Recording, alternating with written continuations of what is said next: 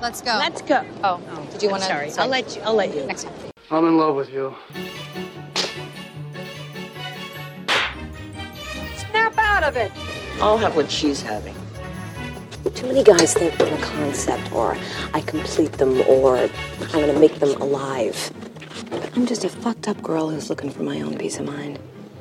Don't assign me yours. Caustic wit is my religion. I would make a great queen because I am so stubborn. I say when it comes to stardom and Lauren, there are no accidents. Hi, Karen Peterson. Hello, everybody, and welcome to Citizen Dame, the podcast where we're all in the same position as the rest of the country and the world, and we're just sitting inside thinking about stuff and watching movies because there's nothing else to do. I am Lauren Humphries Brooks, and with me, as always, is Karen Peterson. Hello, Karen. Hello. How are you doing this this fine quarantined day? I put my hair in a ponytail last night just to see if I could, and I could, and I was like, oh crap. oh yeah, no, I'm getting to the point where I'm gonna look like Cousin It before long, because my hair just keeps on getting longer and longer and curlier and curlier. It's just Yep. like there's no. It's just. My roommate said I looked like a Muppet this morning. I was like, "Fuck you, fuck you." I'm gonna like. I'm so glad I don't is- have a roommate. we do have an electric razor. I could shave my head. Like that is something I could do. last weekend i was on we've been doing hollywood critics association that i'm part of we've been doing these um well i say we but like our organization has been doing a couple times a week like live streams and talking about different films different topics and things and i participated last weekend and one of the guys that was on it he had just shaved his head and i was like if i had clippers i would probably do it and they- he's like i will bring you some where do you live Now's the time. I mean, I'm telling you, like I'm there is there is a good chance that I'm going to give myself a quarantine haircut. Like Yeah. just because mm-hmm just because and then the, when I when I go when I go to the hairdresser for the first time and whenever that happens to be, she's going to be like, "Oh my god, what did you do?" what have you done just like what am I supposed to do with this? Just like, look, it's been a difficult few months and I mean, we made all of the sourdough things already, so I just this was the next step, really. I got a tech a text message yesterday from my esthetician that does my waxing and she was like, "I'm so sorry. We have to cancel all the appointments for May too." And I was like, "Yeah, I know that, but oh, it sucks. my eyebrows are out of control." We just we all need to embrace it. We just need to embrace the fact that you know, and we're all. That's the other thing. We're all gonna be like this because Oh, yeah. everybody is doing the same thing. So we're all gonna leave the house and like there and we'll be like, wow, we're just like this is what happens when humanity, you know, goes feral or whatever. Oh yeah. When when this is over and we all start going back in public, I'm going to have harsh judgment of anybody who does already have perfect hair and eyebrows because clearly Yeah. they were not doing what they were supposed to be doing. yeah, it's just like you you shouldn't have been doing that. Like, mm-hmm. mm-mm. Mm-mm. Exactly. Yes. Jerks. Uh, well, so we decided today, and for actually the next couple of weeks, that we wanted to cover some some things that we sort of talk about a lot uh, on this podcast, but we've never really talked about in a great deal of depth or specificity.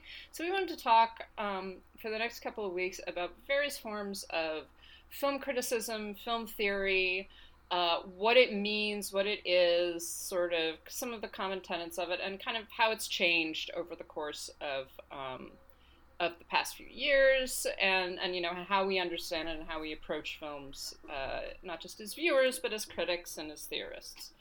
And this is something that I love because I I I'm basically an I'm an academic film critic. I was trained in academia. I wasn't really trained to be a journalist or anything like that. Um, but I've always been interested in the way that not just in the way that uh, whether or not I like a film or and why, but also like what a film actually does in terms of um, in terms of history, in terms of the way it represents culture, in terms of sociology. You know, I made a big part of this came out of the uh, a major Twitter kerfuffle that occurred. Uh, this week because I made a catastrophic error, which I should have known better, but I didn't because uh, I just can't keep my mouth shut.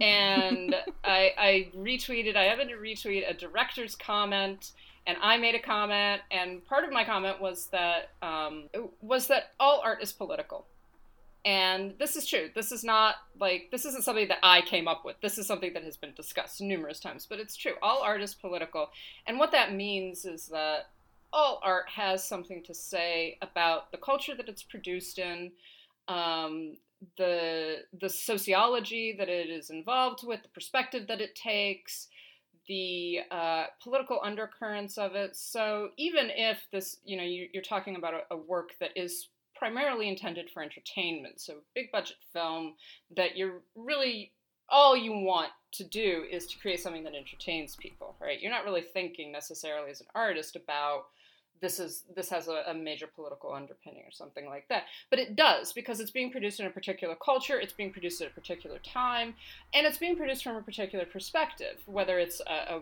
a, a white man's perspective whether it is a black woman's perspective um, and a whole bunch of different artists are contributing to it at the same time you've got writers you've got directors you've got producers you have actors um, you have all the people who are working behind the set all the people that are shaping the way that this film is eventually seen and so it is a political act. Anytime you watch a film, anytime you make a film, uh, anytime you talk about a film, you're, you're talking about something that is, is political and cultural. This caused a lot of anger, me just saying this. Uh, not surprisingly, from a particular quadrant of, uh, of male fans, essentially, mostly. Uh, and and so, but it got kind of this dialogue going, and um, and this whole thing that just like, no, it's not. It isn't political. It can't be political. You know, why do you have to make everything about politics? Just like, well, it is. Everything is about politics. You know, if I'm making, if I'm talking about a film from a feminist perspective, that's that's political. And if you're talking about a film from a, a white male perspective, because that's what you are, then that is also political. Your your perspective is not an objective one, and mine is a subjective one. They're all subjective. Um, it's all about opinion and it's all about the way that you approach something, and that's okay, that's good. Uh, but the point is, we actually have to have a dialogue about it rather than simply saying like, no, no, no, my my perspective is the right one. It's objective, and yours, you're trying to politicize this. Just like, no, we're both politicizing it at some level. So that is all to say that we wanted to spend a little bit of time talking about film theory, talking about film criticism uh, discussing some of the issues that we run into, and uh, and maybe even why why we like actually thinking about film in more of an in depth way. So, Karen, I've said a lot about film theory, and I like film theory. I'm into it.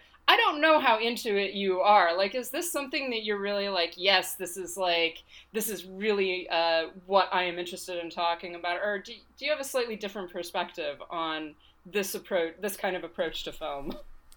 I have a slightly different perspective. However, I do not have the film Twitter perspective, which is just like, I like what I like and none of it means anything except for what it means to me. I don't feel that way mm. either. I'm somewhere, I lean more toward where you're at. I think that, um, I think for me, I never, I didn't go to film school. I didn't, I didn't, you know, major in film studies. I, I took a couple of film classes, um, in college and I've read a lot of things. Most of my film knowledge and education is, you know, from my own study. And like I'll hear something, a lot of it is, you know, like I'll hear you say something and I'll go, "Hmm, I'm going to go look that up." So I look up more things that um based on what the people that I really respect and admire talk about. And I think that um I think this is one of the things we had this situation that happened. I think it was earlier this year or late last year where we made a comment about people having knowledge about film history and it blew up and we mm-hmm. ended up having kind of a Twitter fight with some people. And what was weird about that situation was that I mean, I was the one that started that and there was this assumption that I was saying that in order to write about film, you have to have a degree in it. And I was like, why would I say mm-hmm. that? I don't have a degree in film. Um, but I do think. Yeah. I'm sorry. No, go on. Well, I was going to say, but I do think that if you're going to profess to love something and you're going to say that you want to write about it and build a career writing about it, whether you have a degree behind your name or not isn't the point. Education doesn't have to equal a bachelor's degree or a master's degree or a PhD. Mm-hmm. There are lots of ways to educate yourself.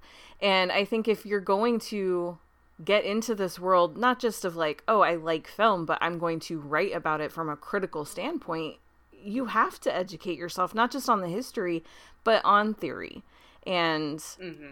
on all aspects of what goes into making a film in the first place i've learned so much about what produ- production designers do or film editors you know and and i think that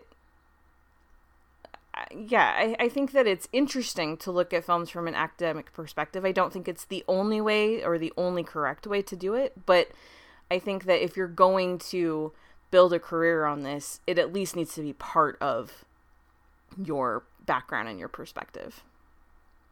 Yeah, yeah. No, I, I do agree with that. And I do think, I mean, for me, for me personally, one of the reasons why I did a film degree uh, was was simply because I was really interested in it. I was interested in film. I was interested. I've always uh, my one of my first degrees is in English, uh, and it's film film studies and and English uh, as a study are very similar. Literary studies and film studies have a lot of relationships that are going on. In fact, they use some of the same film some of the same theories mm-hmm. um, and background, and and we'll talk about that in a minute. But um, I was interested in it from an academic perspective simply because I really like the way that analysis um, kind of can draw out meaning. And one of the things that I actually like, and this is kind of what makes me sad about some of the reactions that we see on Twitter, or even just some of the things that you see in, in reading reviews or in reading editorials, is that there is this assumption of one right answer. That there is there's a correct answer to a film, you know. And I've talked before about like, you know, the ending of such and such explained. Mm-hmm. And it's mm-hmm. like there is no explanation. I mean, the explanation is in the film, right? So right. really all you're talking about is a synopsis of the ending.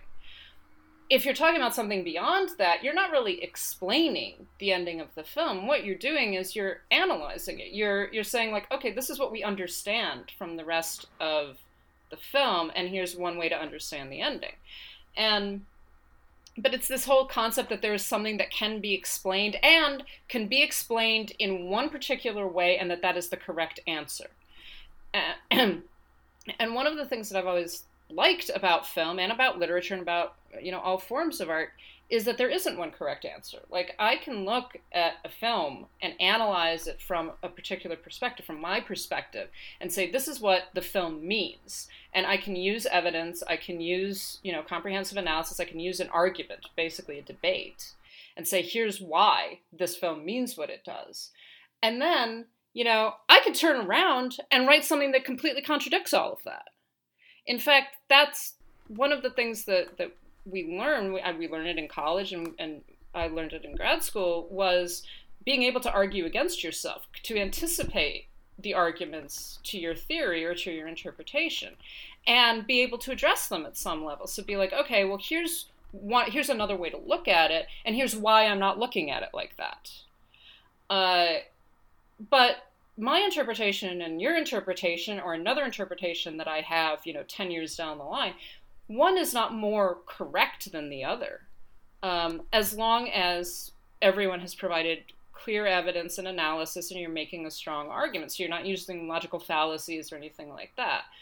Um, and that's something that I really like about it. So I, I dislike the fact that there is so much of this. You know, we're going to we're going to propose the solution to the film as though art is is a problem that you can solve mathematically or scientifically and prove one way or the other.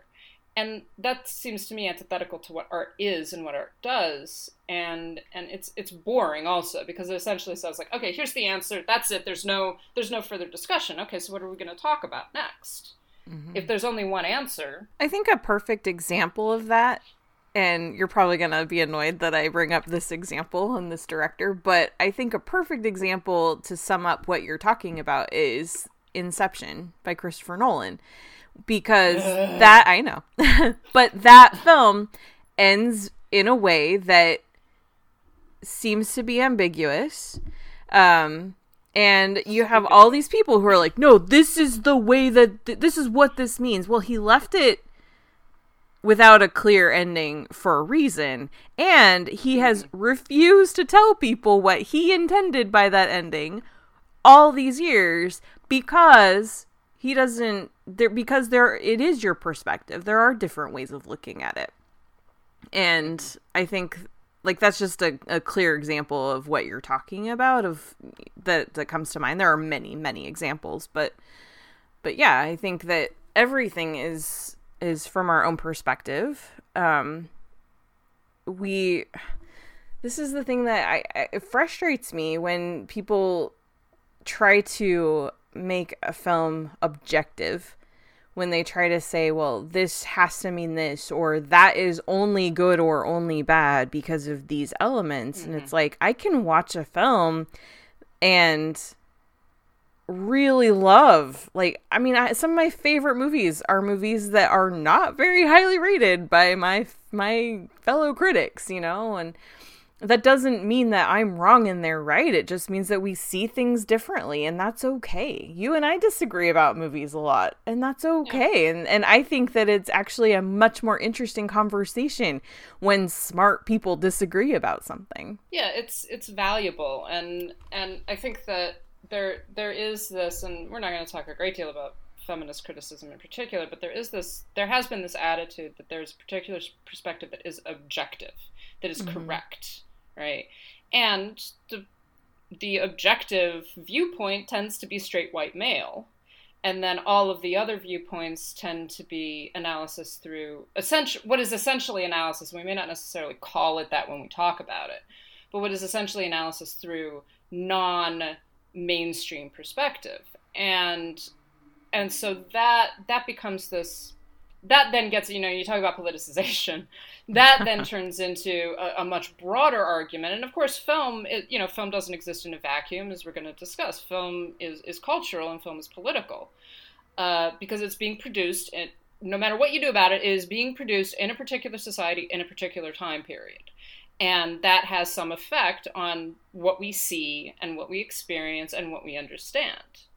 And um, and one of I mean one of the things that we've talked about before is uh, is the way that when you watch older when you watch particular older films, there are things that were perfectly acceptable in you know 1945 or even 1980 or 1990 or 2000 mm-hmm. that we were just that people just sort of brushed off. We are just like, oh, this is normal, you know, whatever. And then we look back on it and go like, well, actually, that wasn't okay. Like that, those jokes were not okay, or that representation was not okay um, that and that's not saying again that it was necessarily okay in 1990 but it was something that was more acceptable in 1990 and is right. less acceptable now um, just from a mainstream perspective so there's always we're always looking at everything according to our own time period according to our own personal experiences individual experiences and also according to our cultural experiences uh, and where we're coming from and how we're understanding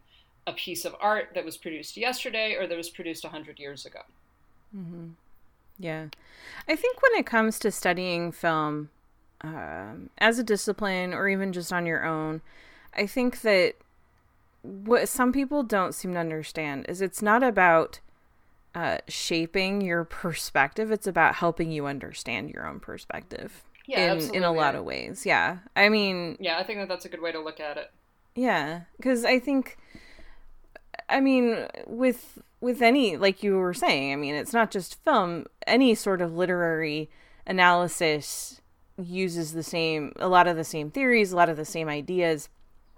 And it's not because there's it's not to learn like this is the way to read a film, this is the way to read a novel, this is the way, you know. It's it helps mm. us like as I I mean, I majored in political science and I studied a lot of political theory in college and it wasn't about like, oh, now I understand how to think about politics. It's because now I understand kind of some of the ideas that have gone into shaping the politics of our world. And yeah. it helped me solidify how I feel about it. it. Didn't teach me what to think, it just taught me how to think. Yeah, and there there are some in terms of film, there are some theories that are going to appeal to you more than right. Other theories. There's some approaches that are going to make better sense to you as as a person, as an individual, than other approaches, and that's that's okay. There's nothing wrong with there's nothing wrong with approaching film from from a Marxist perspective versus from a feminist perspective, and you can even marry the two the two forms of interpretation. Uh, in fact, very often you want to. So. Mm-hmm. Um, so one of the things that I, I wanted to talk about is not just the, the history of film theory. So film theory and criticism has been around really since film was created, right? So film kind of begins to come into being in various forms at the end of the 19th century. That's when you begin to get actual moving pictures, as it were. And Which almost... I just want to pause and say it makes sense that film criticism would be born around the same time because it's not like literary criticism didn't exist. So it's yeah. just as you have new art forms, you're going to have people who are going to move into critiquing those art forms. Yeah and and in different ways of understanding it. So so among the first people who actually began looking at film as as art, right? And they're the, and this is all married to the history of film. So film has a lot of different permutations initially, uh, different ways that that we viewed film. So by the time we actually get to the point where we're viewing film in the way that we tend to, which is on a screen in an audience, right? So mm-hmm. not via um, like small Nickelodeons, not via you know Magic Lantern images or anything like that. Already there was a lot of philosophical and, and theoretical discussion cropping up about it and about what film could do. What is it intended for? You know, is it intended to simply be spectacle? So to show these moving images of things that people have never gotten to see or have certainly never seen in the same way, never seen up close and personal, right? So things like circuses or trains arriving, um, or you know, kinetic movement of the of camera, people in photographs moving. I mean, that's that's kind of the beginning of it all, and that's really that was very surprising, shocking, and interesting. In the I showed a friend Sorry, I'm totally jumping and interrupting. But I showed a friend no, a on. trip to the moon once, and he was like, "This is so cheesy," and I was like, "Think about when this was made." And how amazing this was for the first people that got to see it because they had never seen anything like this before. Exactly, and it's fabulous. Like it, it's mm-hmm. like, oh my god, you know, we're go- we're creating something that is not real, you know, and we know that it isn't real. We know that this isn't a documentary about people flying to the moon right. right? But you're still seeing it you're still seeing these images and and we're conditioned and conditioned that period to look at images as real right? And it was decades before we went to the moon. Exactly yeah. So so and i mean you know as cheesy maybe as it looks to us now it is the foundation of a lot of mm-hmm. cinema. And it's yeah. the fa- foundation of fiction film and fictional narrative film. Mm-hmm. so already there's all this conversation that gets building up about okay, what is film? What can it do? What does it do? And a lot of the initial types of film theories uh, spring out of philosophical, psychological, and art and literary theories.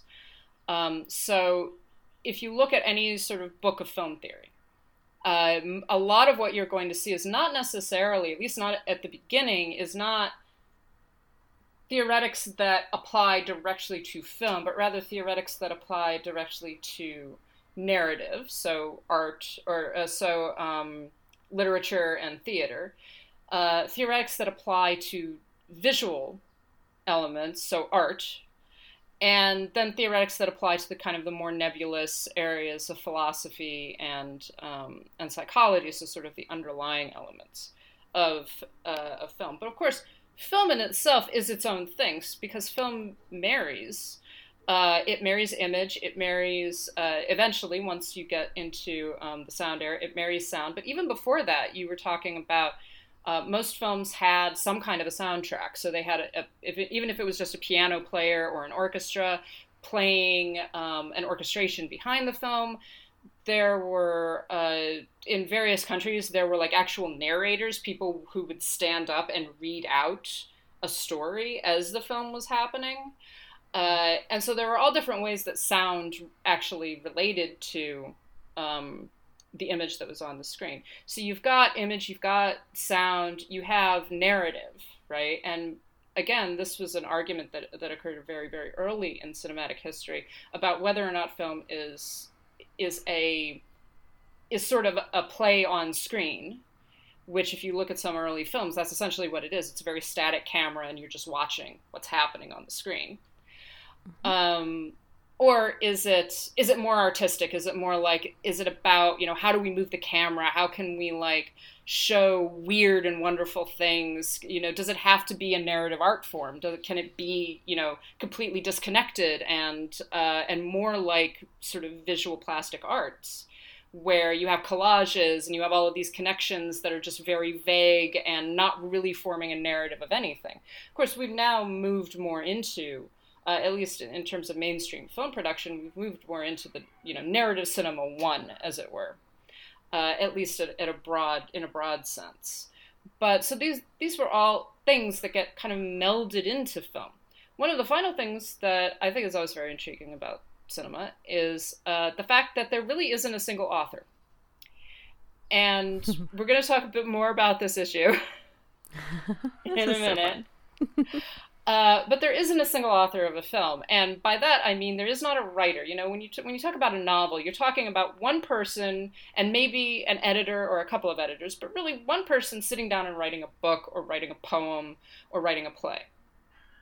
Mm-hmm. Uh, when you talk about art, when you talk about painting or sculpture, or something like that, usually, and sometimes there are other artists that contribute like backgrounds and stuff like that, but usually you're talking about a single art, artistic vision from one person or maybe a couple of people, but generally not more than that. Uh, you know, music and theater is a little more nebulous because you do have all these other artists who are contributing to it. But again, the composer is the person who creates the music and who writes the music down, and then other people perform what he has written, right? And you get the same thing in, in theater. And so there's there's a little bit more, you know, more artistic combinations uh, in those two art forms. But then you get to film, and film is everything. It's a director, it's a producer, it is a writer, it very often more than one writer. It is actors, it is costume designers, set designers, it's a cinematographer, so someone who's oper- some sometimes simply someone who's operating a camera versus someone who's actually constructing the lighting. Um, you have all of these different artists not just contributing to the production of a single vision, but also having dialogue with each other and saying like well i can light it like this but i really think it would look better like this. How do we want to understand this scene? You have actors contributing their perspectives. Um, and this varies from film to film obviously but you have a lot of people coming in. So it's very much a collective medium. And because you've got such a, a, a, art form that is so many people that is so collective to begin with and is a kind of mishmash of all of these other forms of art, you come out with something that is completely new. And so a lot of the theories that in, that form kind of the basis of film criticism and a film theory to begin with begin to fragment. You begin to say, well, we can't apply this perfectly to cinema because cinema is doing something different. Cinema, you know, if I apply um, a literary theory to uh, to a film, I can maybe talk about the narrative, I could talk about the structure, all of that. I can't, you know, I can't necessarily talk about the image because if I'm talking about literature, I'm not talking about image. Uh, it's the same thing with, with art, with an art theory, or even with theories uh, attached to theater and performance performance art. Uh, so there's a whole bunch of stuff that kind of goes into film that eventually comes out with the fact that we need an entire new way of talking about this. And we need to understand not just these individual aspects, but how they all work together, because that's ultimately what film does. Every single frame is all of these different aspects of, of cinema working together. Uh, so I think that that's kind of the basis, and probably one of the reasons why film theory and film criticism is so fucked up. Uh, in a lot of ways is because a, a, lot of it is just trying to sort of navigate okay how am i going to how how do we approach this? How do we understand it? And how do we talk about it? And we're talking about it in so many different ways and in so many different terms and we're also trying to express it all verbally uh, which is or you know is uh, on the written page which in itself is difficult. You know if you ever read uh, film studies books where you're talking about okay let's let's try to understand what cross-cutting is right? How do you write about what cross-cutting is? You can show frames. Uh, you can try to describe cross-cutting but you really know cross-cutting when you see it. The, the easiest way is to look at it and to say, okay, this is what cross-cutting is. But then we're going to talk about non-diegetic sound and diegetic sound, and here's how those things overlap. So we're also having that experience. Meanwhile, it's all ephemeral because as soon as you hit pause or as soon as you stop it, that's that's stopped. It becomes a static image. You lose the sound, you lose the movement, you you lose the action. So film theory is fucked up, is what I'm trying to say, and it's difficult to pinpoint how to use it and how to talk about film in um, in a way that is completely that that actually takes into account all of these different issues and all of this this collectivity that we've been talking about. Yeah, I've said a lot. I'm sorry, I just said a lot. No, no, I'm glad you did. I I'm just I'm not sure what to contribute here, but I think that I think that one of the things that happens and we've talked about this a lot, but when you have people who haven't studied any of it, who don't even talk to the people who make films, you know, who who just kind of mm-hmm. I think one of the reasons, sorry, I'm kind of starting and stopping sentences here, but uh, it's because I'm trying to figure out exactly what I'm trying to say. But um, I was thinking about a lot of things as you were talking. One of the things I think one of the reasons I think people try to um, ignore theory, try to say that film isn't political or most film isn't political or that uh, can't movies just be entertaining? Like that's something that we hear a lot. And I think it's because they don't they don't necessarily want to have to think about it. They want to be able to just like what they like and not have to explain themselves. And that's fine.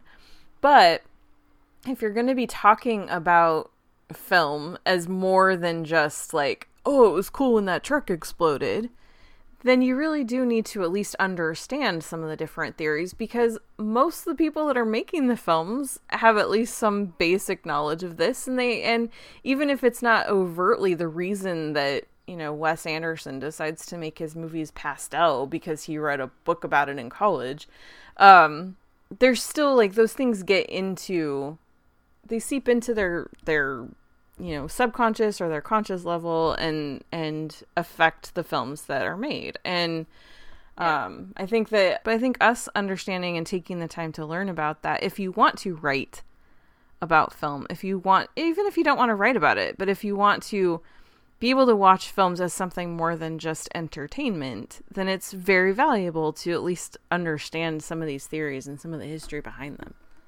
mm-hmm.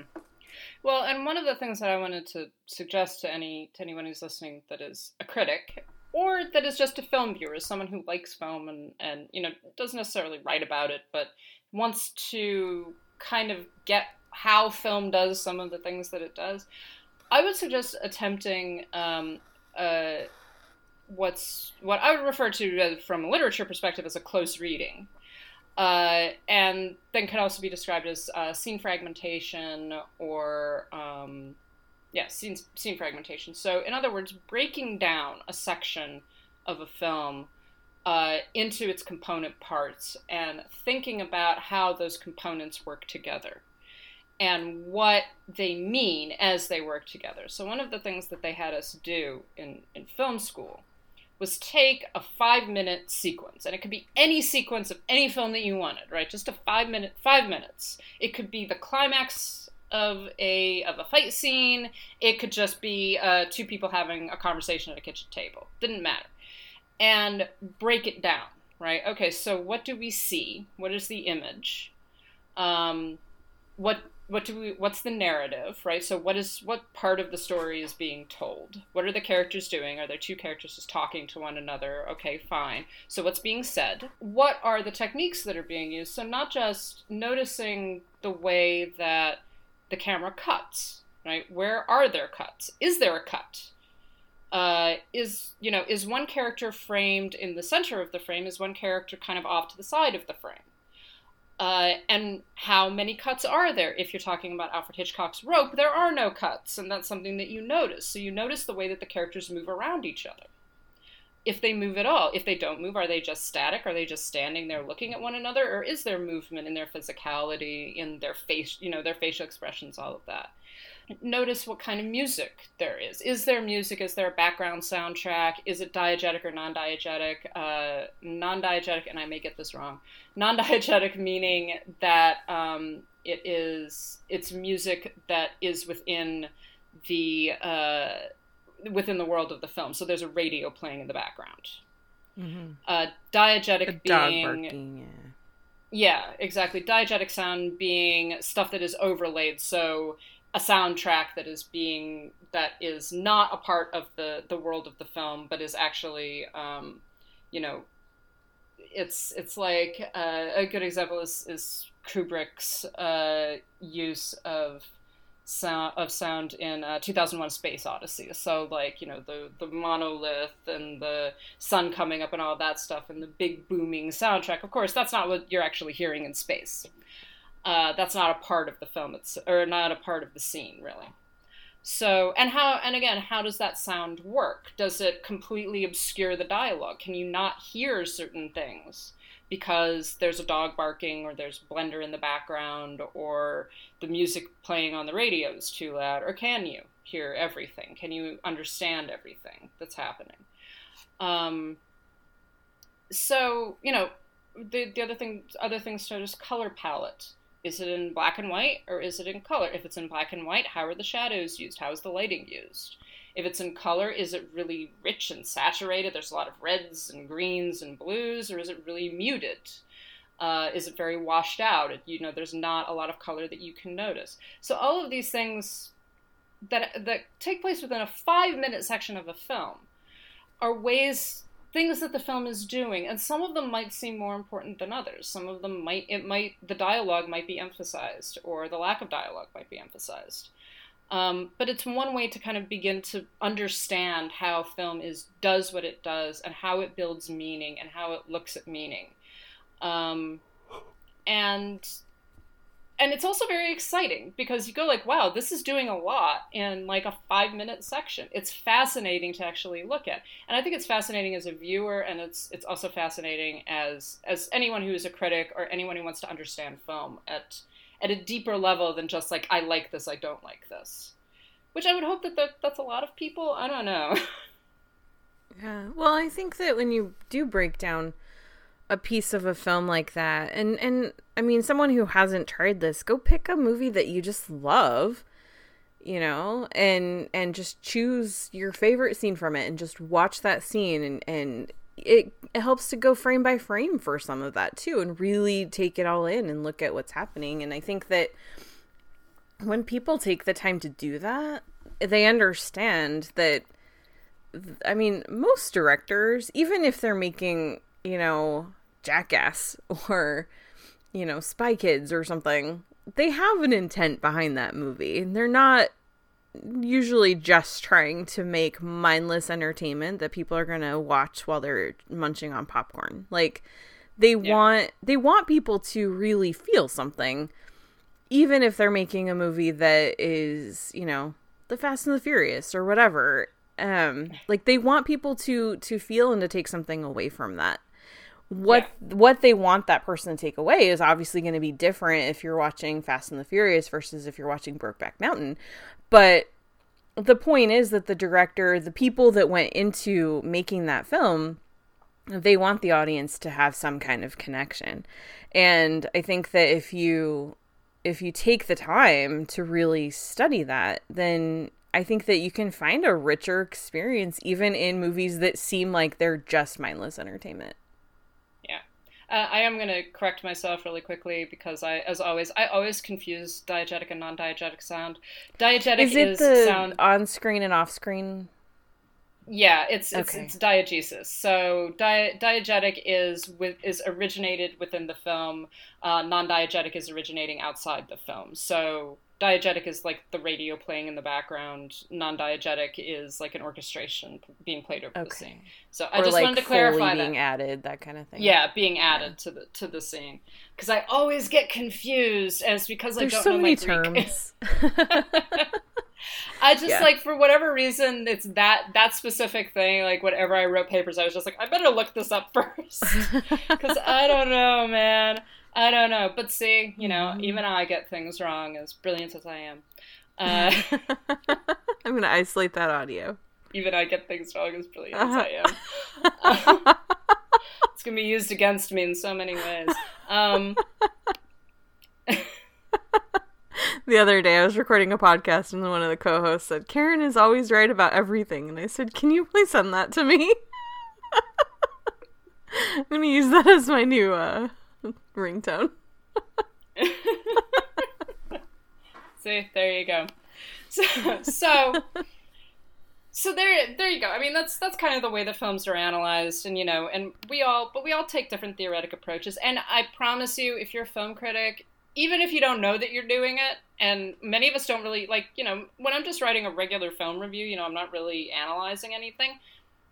I don't really think about like, oh, I'm taking this from a feminist perspective or something like that. But I, that's pretty much what I always do. I wind up talking about, you know, how are the women used in the film, and something like that. So, but there are a lot of different theoretic approaches to to cinema, and I'm not. We're not going to describe or explain all of them. I think most of them are pretty self-explanatory. Like, if you don't know what they are, you can definitely go look them up. But um, but so you got Freudian or psychoanalytic theories, and again, this is just really applying psychoanalysis and psychoanalytic theories to film. Mhm. You've got feminist theory, which is something we're going to talk about much more in depth, I think, next week. Um, Yeah. You've race-based theories, so issues of the way that not particularly non-white people are represented in cinema, at least in, in terms of American cinema, or the way that race generally is represented uh, queer theory, so this reading into sort of uh, very often homosexual subtext, uh, particularly in mainstream Hollywood films. Um, or more mainstream films, but also overtext, obviously. So you have films that are, are textually queer, like uh, Portrait of a Lady on Fire. Um, Marxist theories, uh, which is kind of class based issues of class. Uh, genre theory. Genre theory is much more mutable because you're de- then you're dealing with the kind of dictates of a genre like horror or uh, comedy, screwball comedy, um, subgeneric theories that deal with, you know, so romantic comedies have a particular structure, particular rules that they obey or rules that they break. And then how do they break those rules and how do they fit within the genre that they're representative of? Um, reception theories, so how the audience is intended to receive the film and how the audience did receive the film. So those are a little bit harder in a lot of ways because, uh, particularly if you're talking about older films, because you're talking about the perceived way that the audience of the time period would understand the theater or would understand the film, which is very difficult to talk about and to prove, but it, particularly if you're filtering it into other discussions about the way that films have been received or um, cultural depictions, it can be very interesting. And you can get a lot of information, a lot of historical background to how films were received uh, and and how people talked about them when they were released. And one of the most overarching theories, the one that has continued to plague us since the dawn of of the 1960s, or really the 1950s, uh, yeah. auteur theory. So I've talked a lot, Karen. Do you, do you want to give a rundown of auteur theory? Do you want to try Oh, to just be like, okay, here's what it is, guys, and here's why you need to stop? So this is one that it's like I feel like I have a hard time actually explaining what it is, but I will try. Um it's basically I mean in a nutshell, it's basically the idea of the the, the auteur, which is French for author, the the director is the author of the film. And there's a lot of different nuances to even that definition. Um and as you've kind of talked about already, the fact that, you know, a film is very collaborative medium, but like is the director giving the direction and basically kind of compelling his team into fulfilling his vision or is it truly a collaborative process? The thing about auteur theory is that it, it really is about just looking at at least my understanding of it is it's about looking at the film entirely from the perspective of the director is the one who has basically created this film and uh, it's looking at it from that perspective. So then, mm-hmm. probably one of the easiest examples to talk about there would be Hitchcock, because yeah. he his films have a very distinct style, a very distinct um, feel, mood, atmosphere, um, all of that, and I think it's easy. Uh, eh, never mind, I'm not going to say what I was going to say, but um, I think that auteur theory is is kind of an interesting thing because a, it, it, when it started, it was Francois, Francois Truffaut and, and some other early critics. Truffaut, of course, became mm. a director himself, but they were the ones who kind of developed this way of looking at film. But it's become sort of something that a lot of people look at as sort of like a law of like, this is how film works. And it's like, well, mm. that's not the case at all. So, um, yeah, that's in a nutshell yeah. my understanding of auteur theory.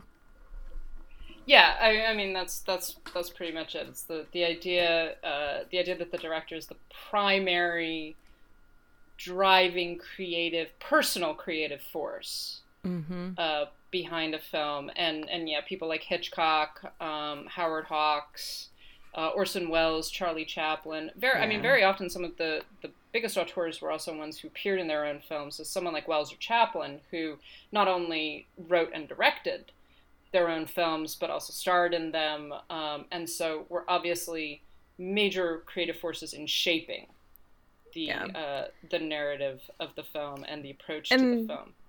Yeah, well, and looking more modern day, you could say someone I mean, people are going to throw out like, oh, Christopher Nolan or Wes Anderson. I think that probably one of the best examples of this in modern day is Paul Thomas Anderson, who tends to lately write and direct his own stuff. He's also been acting as his own cinematographer, his own film editor.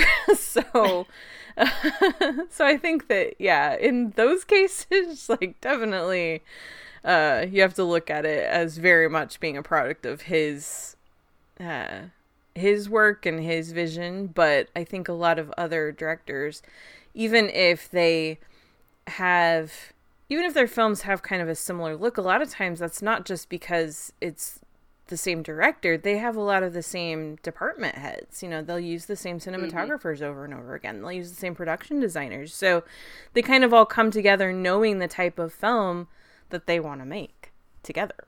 Yeah.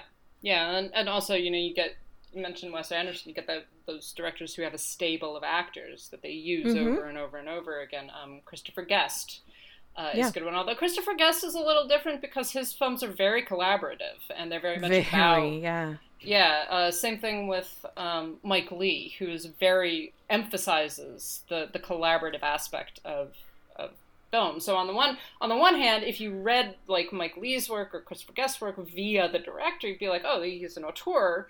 But on the other hand, you're like, well, actually, he's not because of the way that he works. That you're, you know, you're actually talking about um, a huge collaboration between a whole group of people, uh, in which he just sort of guides it, you know, mm-hmm. essentially. But so, yeah, that's and one of the complications that you run into when you begin to talk about auteur theory is that there's always a problem when you're talking about any kind of a collaborative medium uh, that in saying that. That's well, why they're theories and not laws. yeah, exactly. that that this should all be filtered through a view of of a single person, right? And mm-hmm. the the one person who's like guiding and directing and controlling everything. Um, of course, this has become, as you're saying, this has become very popularized. It's become a big thing. Uh, and and we tend to to treat this as the cult of the director that um, it's the director who's in control the director who makes all of the choices the director who does everything uh, and everybody else is just sort of there um, and and is there to be shaped and to be guided and everything which of course is not true on any film, and that includes films made by Alfred Hitchcock. Mm-hmm. Uh, and and I I'm always in kind of a weird position because on the one hand I'm like well auteur theory is, yeah I don't really agree with a lot of it. On the other hand there is definitely something to be said for certain directors, uh, people like Hitchcock or Welles, that have a definite style and a definite emphasis and a definite through line um, across their their oeuvres. And I think that that's part of it. And, and very often one of the things that kind of gets ignored um, when talking about auteur theory. It isn't just about control, but it's about the way that that similar concerns, similar thematics, similar images, etc., develop over the course of an entire career. Uh, so it's very often auteurs. It's hard to talk about them in anything but retrospect because you never know what they're going to produce next. You never know what a director is going to do next that might kind of break that whole concept of the auteur. I always find Howard Hawks as an interesting one because Hawks directed all kinds of films. He did like screwball comedies. Um, he did uh, you know, he did westerns, he did like all of these things. And so Hawks is kind of this weird thing with auteur where he's not working in a single genre, he's not appearing in his films or anything, but there are similar thematic concerns that are running throughout uh, many of his works. So mm-hmm. we did have a question about auteur theory that fits right into this. Uh, at Noah underscore Saturn said, should auteur theory be taken seriously or should it be considered just a bunch of French navel gazing? I mean, my argument is that auteur theory is an is a good theory, and it can be applied with carefully applied uh, to individual directors and individual and you know sometimes individual oeuvres and runs of films and things like that. But it should not be taken as a catch-all thing for the way that film works or the way that cinema works um, that's my perspective on it. I think that it's been misused and misread, and it has turned into this cult of the director. Uh, but that it, it, it can be very useful in the way, again, as as critics and as viewers, in the way that we look at certain kinds of films and the careers of certain people. yeah, I, I, mean, I personally I wouldn't dismiss it as French navel gazing, but I do think that a lot of people use it as an excuse not to look deeper at films. Mm-hmm. Um, like we just look at, oh well, you know, we know what to expect from a movie by you know Bong Joon Ho. No, we don't. He's made like seven or eight films. You know, we know what to expect from Yorgos Lanthimos. No, we sure don't. Every one of his films, they may have similar elements to them, but they're very different from each other. You know, and and yeah, I think that the problem is, that emerges is is exactly as you say. It's the cult of the director, and I think it's much more about this assumption like oh because this person made this movie and i liked every other movie they've made obviously i'm gonna like this one and it's gonna you know i know what to expect but we never know what to expect i mean mm-hmm. i dread the day that taika waititi finally makes a movie i don't like but i know it's probably gonna happen at some point you know Yeah, it probably will. that's okay. And that's okay. You know what? Mm-hmm. It's fine. That's not like that doesn't mean that you know he's a bad director or anything like that. Exactly. The, you know. Exactly. But yeah, I think that you, I think that really it's become I think auteur theory has kind of become American navel gazing in a lot of ways. Yeah. I think that it's it like I said, I think it's, it's an excuse not to look deeper or to just rally around someone who has a, a, filmography with an aesthetic that you enjoy. And i don't think that it's really as much i think when when it was first you know being bandied about and written about i think that they had some very specific intentions behind that idea. But i think that it's become very you know very like filtered down and and boiled down to mm-hmm. almost not really mean much. Yeah. No, I do. I, I agree with that. I think that, yeah, it's an interesting theory. It is not a perfect theory. And like any theory, you know, of course, everybody who proposes it thinks that they're right because that's just the nature of everything. But, um, you know, we, we always have to take it and then be like, okay, that's interesting, but we can't apply it across the board. Uh, and that's important to recognize also. So, I and how that- do you know that? Because we've talked about auteur theory, we've talked about a number of directors, and how many women have we talked about? Yes, that is another point. Uh, you know, I think that maybe we should address that when we talk about feminist film criticism. Uh, Mm-hmm. Some of some of these issues, yeah, a lot of a lot of what we're talking about is very very male centric, and part of the reason for that is is the nature of culture of the last you know hundred years, and and part of that is is also um, obviously uh, patriarchy and, and and patriarchal dominance in, in film criticism and in film uh, generally in, in film production. So I, I do think that we should talk a little bit before we you know completely close things out. I think that we should talk a little bit about contemporary film criticism and also the the big ones. So we've talked a lot about theory and academe and scholarly kind of scholarly approaches and these much more heady concepts. But what about people like Ebert and uh, and Pauline Kael and Andrew Sarris, who, by the way, was the one who brought auteur theory to America? In a lot of ways, we we have him to thank. Uh, thank you so much, Andrew. Just did a great job.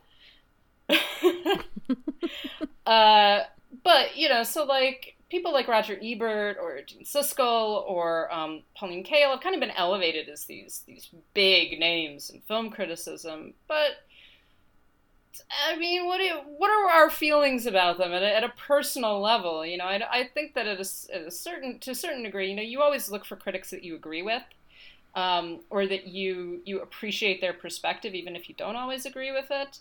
Uh, but there are some that have become kind of venerated as they can do no wrong, and that's that's where it begins to get a little problematic to me. What do you think?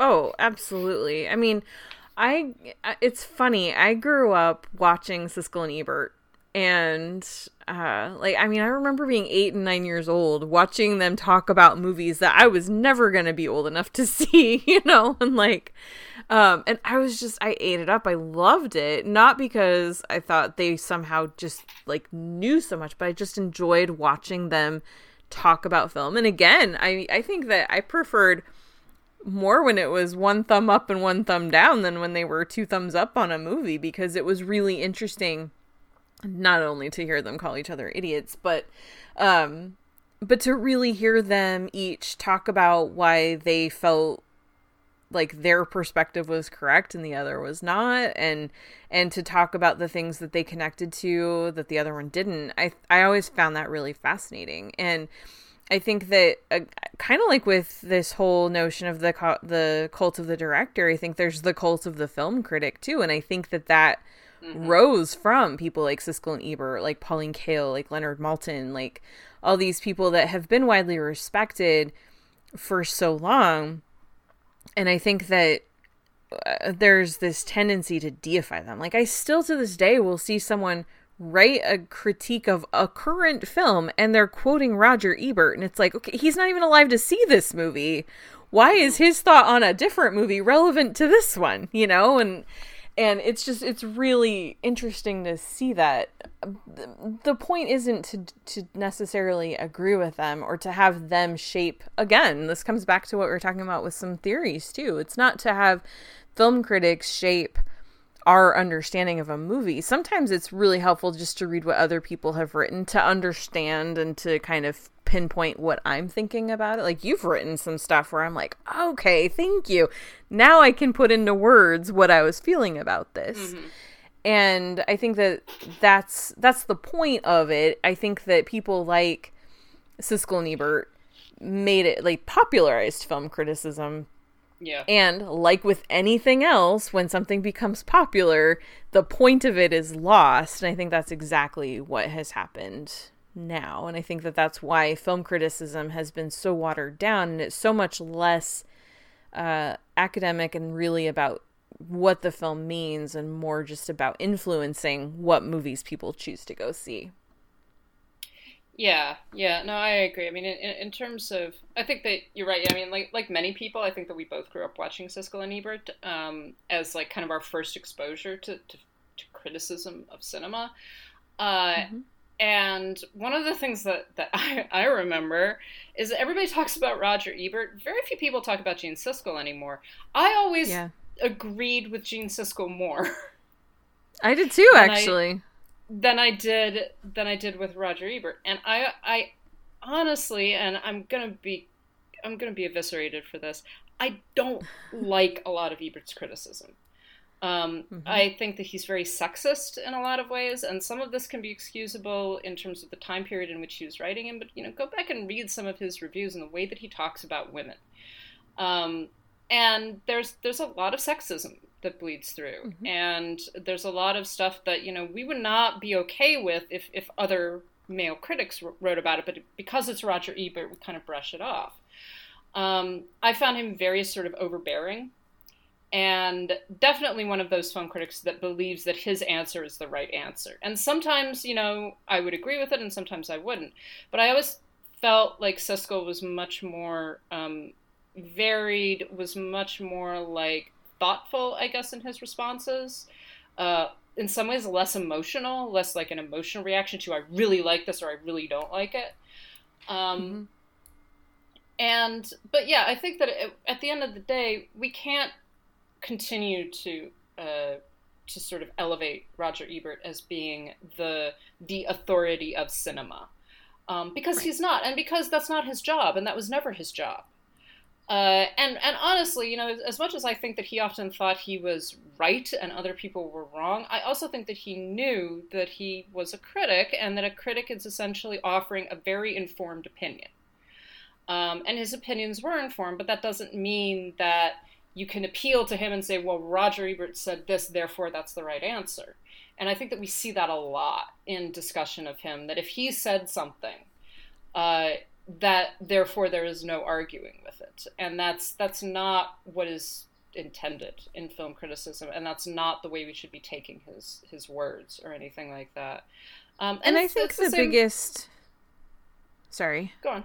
I, no, I was, I was gonna say, I think the biggest example of that, of him being, like, him understanding that he's not the only voice that matters, is the fact that even after Gene Siskel died, he got another co-host that you know he had he went through some guests and then he eventually had richard roeper. He had you know he had other people that were on the show with him. It didn't just become the roger ebert show where he just told you what he thought about film. He always had other people that often disagreed with him because it's much more interesting when people have different points of view Yeah, yeah, exactly. Um, and in, in terms of Siskel and Ebert, I think that this is a, a good segue. In terms of Siskel and Ebert, whether or not this was something that they intended, I don't think that they did. I think this was just more about a network decision because they were among the first to really talk about film, you know, on, on television as like a as its own, you know, film criticism as its own form of entertainment.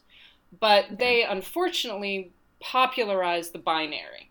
They popularized the thumbs up, thumbs down yeah view of film. You know, is this a good film? Thumbs up. Is this a bad film? Thumbs down. We like it. We don't like it. Uh, which has then transmogrified in more recent years into Rotten Tomatoes and the algorithm of you know the you know fresh fresh review. Yes, this is great. Rotten review. No, we don't like it. And I, I know that for myself as as a critic, and I think that this is true for a lot of critics. I find that really difficult. Unless I really hate a film and there is a very particular reason why I don't like it, most films come somewhere in the middle. It's like it does a lot of really good things here, it does a a few bad things here, and how am I going to measure, you know, the really good things? So, yes, fresh tomato, or uh, the really bad things, rotten tomato, you know, and and then it turns into this kind of like, well, you know, how much support do I want this film to have? It turns into this very weird dialogue that gets going when really it should be a spectrum and it should be a a um, a more nuanced take than just this is good, this is bad. Mm-hmm. Yeah, I shouldn't like. There have been a lot of times where I thought, okay, I'll probably review this film, you know, on award circuit or or on Citizen Dame, and then I kind of just don't. And then we'll we'll just talk about it on podcast and I think, oh, that's good enough. But then I see, oh, it's really got a bad score on Rotten Tomatoes. I want to help boost that because this is a really good movie that I loved, you know. So then I'm ended up writing a review in defense of a film just to try to boost that score so other people will give it a chance, you know. And it's like that's Yeah. it's sad to have to do that because I don't always want to have to write my thoughts about things. Or sometimes I'll look at it and go, well, I don't have to bother writing about it because it doesn't need my help or or whatever. It's just this weird thing that happens and and especially I mean I write for a site that, you know, we it's not Citizen Dame, but you know, a word circuit. I mean, it's a it's also a business, and so that has to come into effect too. I mean, I never. I am one that if I really don't like a film, I'm gonna be honest about it. It doesn't matter if they sent me a free book about it, you know, like. But there are a lot of people who they let their official uh, written statements or coverage of a film be influenced by what sort of things they might have gotten for that. And that's a whole other host of problems. And it makes it very difficult to know uh, whose reviews really matter and whose are not bought, but, you know, Influenced. influenced, yes. And I think that that's where you just really it's about having to get to know the people behind it, the people that are mm-hmm. are writing it and knowing Yeah. who you can trust and and who you can't and who you agree with, who who who tends to look at things the same, you know, similarly to the way that you do. Well, and I, and I'll often look at you know people who have written rotten reviews or or you know things that have been, mm-hmm. been set as rotten or set as fresh or something like that, and very often they'll actually be quite nuanced. Like the, it will actually be Yeah. like, well, I didn't like this aspect of the film, but it also does some other things very well. And it's still rated as rotten. And so then me as a reader, I'm like, oh well that's sort of an interesting way to look at it. So that that changes my perspective on the film. But that's that's the problem with the binary. There's there's this, you know, it's either this or it's that. And it's like, well that's but that's not that isn't how film works. That's not how art mm-hmm. works. And there are a lot of films that I'm that I love that I know are not great films particularly. So if you had to say to me, well, would this be fresh or rotten? I'm like, I mean, I guess it's rotten, but I think that that's really terrible to say because I love it. Like, you know, it's it's stupid or it's ridiculous, but I love I love it. Like, it, I I still enjoy it, and and mm-hmm. You know, and and I I don't know if there's any real way to escape from this, but I do think that that you should kind of find those people that you trust and listen to them and be like, okay, you know, I understand what you're talking about. Um, in view of, of this film, and I understand what you like and what you don't like, and what works and what doesn't. Yeah. But there's also, like you just brought up, there's a lot of value in really reading and understanding why people feel the opposite. You know, a perfect example of that for me was The Last Thing He Wanted, which premiered at Sundance this year and then it went to Netflix. It's Dee Rees's latest movie. And it was, I mean, I don't like to give one star reviews. If I really dislike a movie that much, I usually just won't bother to write about it. But this was one of those situations where I had to. It was at Sundance, so I was just like, "Well, okay." so I did. Uh, I looked at Rotten Tomatoes. It had a seven percent. I was like, "Who the hell are the seven percent that gave this movie a fresh rating?" I really wanted to know, so I read, and I was just like, "Oh, okay." I'm really glad that I understood this because for for and I didn't it didn't change my opinion at all, but it was interesting to read what they valued in that film that meant little or nothing to me or that just wasn't part of my own personal experience and, and understanding of the world. So it's not something that that I considered when I was watching it. And yeah, it didn't it didn't change how I felt at all, but it was valuable for me to understand someone else's point of view. Yeah, and and uh, I think that one of the other things we wanted, that we wanted to talk about in terms of uh, contemporary film criticism, and I have a feeling that this has been going on for a long time, long before you know we've gotten into this more. Everything is is forever on the internet, um, but in in talking about festival bias, Yes. And and you, I know that you wanted to address that uh, a little bit in terms of of our contemporary moment. Mm-hmm. Yeah, and I, I think that it's something. It's festivals. It's also um, premieres.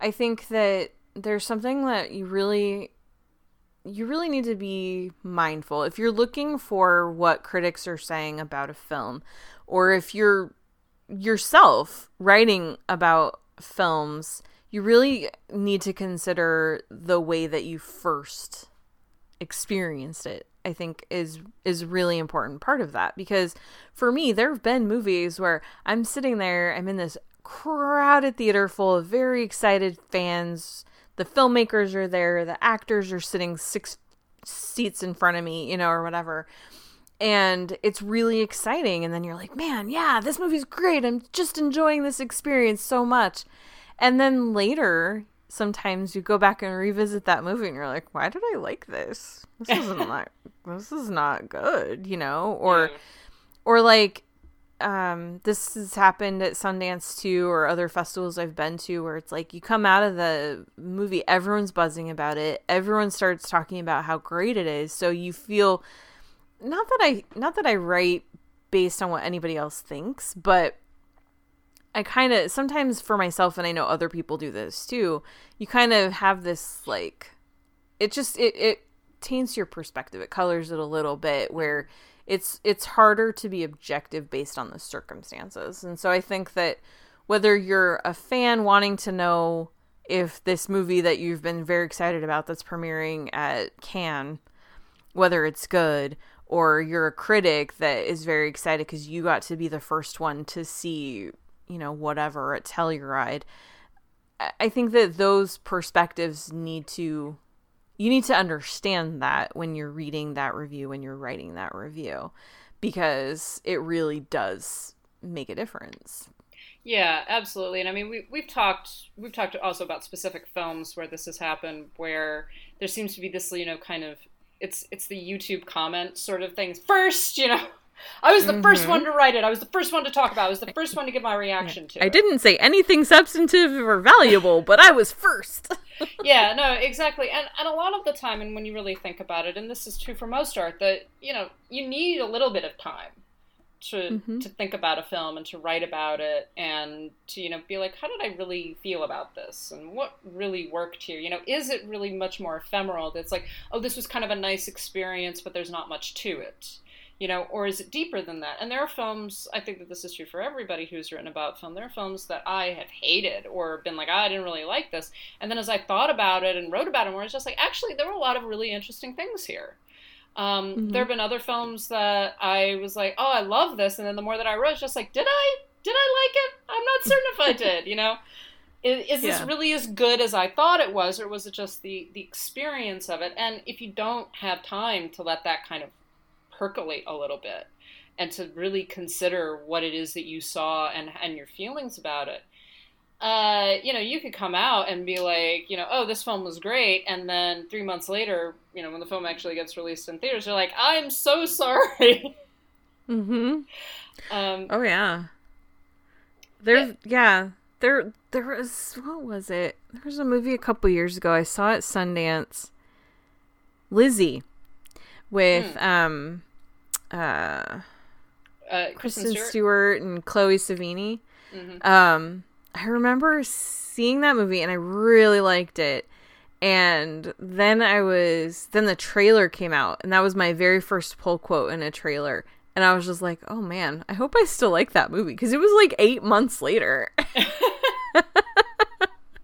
and I did still like it, but I felt a little differently about it than when I had first seen it at Sundance. It was kind of weird. Well, yeah, and and I think that you know the festival circuit and and just to to those listeners who are not film critics, everything, be very careful about relying on festival. As we were saying, as Karen's saying, yeah. be careful about relying on festival reviews to decide whether or not you want to see a film. Wait for a little while, see what other reviews come out as you get closer to actual release dates, because yeah, there there is this tendency to overemphasize everything, um, mm-hmm. bad and good. Uh, and yeah. we saw it. I mean, I think that we made fun of a couple of people um, who you know basically talked about the Joker as being the it. Uh, who was there? Was, there was someone who said it's just like there will be a before Joker and there will be cinema after Joker, and even then I was just like, oh my god, you, I mean, this is funny. There is no yeah. way that, like, I know I haven't even seen the film. There is no way that that this film is like going to change my life. I'm sorry, it's just no. not going to. Uh, right. It, it's like I cannot imagine a world in which this that this is going to be true, right? Uh, maybe it would have been, but but uh, you know, you automatically distrust that kind of I mean, of. it did change my life, but not for the reasons they thought it would. meanwhile, I have to say, you know, like Birds of Prey, which definitely has had more of an effect on me than Joker has. Oh, uh, yeah, for sure. I, you know, when when it was first announced, when it was first coming out, I was just like, eh, okay, you know, looks fun. I like Margot Robbie. It's like a good cast. I'm like, okay, well, fine, whatever. And then as it got closer and closer, I was like, oh, I'm really excited about this. Oh my god, I'm so excited about this. And then I saw, I was like, yes. yeah. And by the way, I wasn't just making a flippant comment. Like Joker and that experience of that movie really did change some things for me. And it's funny because it didn't make me more shy about sharing my opinion. It made me more like, fuck you. I'm going to say what I think. I'm going to really tell you what I think about whatever I feel like talking about. Mm-hmm. And I feel like that was a valuable experience for me. Yeah, it really sucked having to deal with stupid comments and still having to deal with stupid comments from people, but I think that for me, getting getting that experience because I was the one that wrote the review for Citizen Dame, and then those dudes were trolling female names mm-hmm. on Rotten Tomatoes just to um, just to give us shit, and it was it was really funny because you know previously if i'd gotten negative comments on a review i started to think like oh man are they right? This one it was just like so obvious that they were ridiculous and wrong and stupid that it just really made it easier for me to just be like okay i don't when i'm writing something about a film i don't have to worry about what anybody else thinks but what i think. And that's mm-hmm. okay and that's not just allowed but it's how it should be I think that that's a good perspective to take away from that. Honestly, yeah. I think I also think it's not an unusual one that I a lot more women are going like, "Oh, you're just full of shit." Okay, so I don't need to listen to yeah. you, boy. Like, you go away now. You go, you go. You're mm-hmm. stupid. I'm much smarter than you. Yep, and also Birds of Prey is a much better movie. it is. It is. I you know, in case anyone who's listening to us did not already catch that. Uh, so, so I think that that there's more stuff that we could talk about. Obviously, film criticism and film theory is a, a big topic. Uh, but we are also next week. I think we are going to settle down and talk specifically about feminist film criticism and feminist mm-hmm. film theory. So, in order to prepare for that, uh, if you would like to, and it's also going to be in the notes on um, on the on Podbean and uh, on our Patreon and everything. Uh, you know, take a moment. It's not very long, and read Laura Mulvey's uh, "Visual Pleasure and Narrative Cinema." It's a short essay. Um, if you can also get a hold of it, and I haven't actually been able to find the essay, but um, she wrote kind of a, a, rebuttal to her own perspective, or, or a a more complex view of her own perspective uh, later later on and uh, many years later. I think it was I think she actually didn't write it until like the 80s or 90s. Um, so it's just her short essay about that's been very influential in feminist film criticism about um, the male gaze and what the male gaze is and why it's important and and the way that film uh, works to kind of reinforce it. It's not you know, the, again, as we were saying about theories, this is not something that should be taken as the only choice, right? The only way to look at film, the only way to understand it. But it is important to kind of get what we're talking about when we talk about the male gaze and how present it truly is in a lot of cinema and and in, it, it is a way to look at film and particularly in the way that women are looked at and the way that women are consumed. So I really recommend people, if you get a chance to read that. I'm also going to post uh, a link to Barbara Creed's The Monstrous Feminine just because it's a fantastic book. It is a book, so like, you know, read a little bit of it or something like that, but it's really interesting and specifically addresses um, uh, women in horror films and the understanding and, and feminist film criticism of horror. So those are two things that you know might help to sort of put into perspective some of the stuff that we're going to talk about next week. Next week, I think we're also going to answer. Uh, we have another question here, but I think that it fits better into the feminist film criticism. So, Jeremy, we are going to get to your question. I promise. It's just going to be next week. Uh, and finally, I think that we wanted to announce a contest. Yes. a very exciting contest. So what we want people to do, and if you're on Twitter, awesome, or on Facebook, or on uh, email, or you know, get in, get it to us in some way. Send us an email, a comment, or a DM with your most surprising cinematic blind spot, uh, and you'll be entered to win three months of Criterion Channel on us. Yes, you will get three whole months of Criterion Channel. So there is no reason not to enter. Like honestly, this is just cool. Uh, you get access to a whole bunch of really interesting films, many of which you have definitely not seen because I definitely haven't seen them, and no one has seen all of them. Uh, and just put in the subject line Criterion. If you send us an email, if you send us a DM, just say like, "This is for the Criterion contest," uh, and and you'll be entered to win. And we will announce that. Uh, we will announce the winner in a couple of weeks, and we'll also reiterate this a couple of times uh, on the podcast. So please do that. It'll be a lot of fun, and you get to win some stuff. So that'll be cool. Exactly. And what's great is if you haven't gotten to experience the Criterion channel yet, I mean, they are still doing a 14 day free trial, so you should check that out. But um, this gives you the opportunity to really dig in because when they put films on there, they leave them for at least 90 days most in most cases. So you get time to really dig in and see some of their great collections. But this is also great because if you already subscribe to the Criterion channel, I mean, three free months. We could all use a little extra, you know, cash right now. So there you go. This everybody can benefit. See, exactly. So please get in touch with us and, and enter, and we will keep on reiterating this a couple of times to make certain everybody who wants to enter gets a chance. So I think that that is going to close us out. Uh, as per usual, I think we're just watching stuff this week. Is there anything you're really excited about, Karen? so this week I finally started watching The Handmaid's Tale. Oh God! I don't know that I would say I'm excited about it, but it's definitely been an interesting week. My heavens! Yeah, yeah, I'm not doing that right now. I well no. to flush my brain at the end of the day. Then I watch. I'm also rewatching the Marvel movies just because they're really fun, and yeah, I could dive deep into those, but I won't. Um, but I I enjoy them. I think that they're a lot of fun to just kind of relax at the end of a crazy day. So I've been doing that too.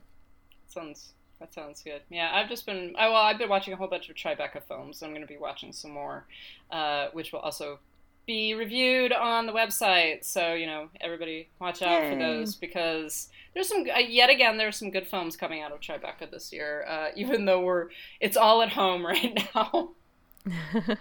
yeah. Um, know this is just weird times.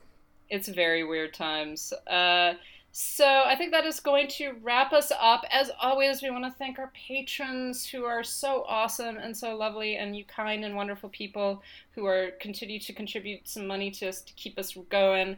Um, so thank you to Heather, Adriana, Cricket Table Podcast, Michael, James, Katie, Carriata, Mason, Matthew, Monty, Nanina, Nicole, Robert, Sharon, Steve, Tao, and Will. Uh, if you do want to contribute to our Patreon, that's patreon.com slash citizen dame. You can contribute as little as a dollar or I think as much as $10, something like that. Uh, and if you contribute over a dollar, you you get access to a whole bunch of really fun stuff, and uh, and you get to support us and keep us going, keep us hosted, and everything. If you want to get in touch with us, uh, there are a number of different ways. We are on Twitter and Instagram at Citizen Dame Pod.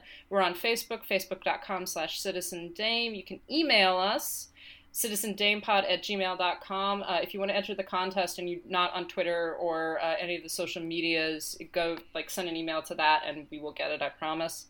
Um, that's citizendamepod at gmail.com. We also, of course, have our website where all of the reviews are going up and some editorials and some fun stuff. That's citizendamepod.com. We still have our Zazzle store, zazzle.com slash citizendame.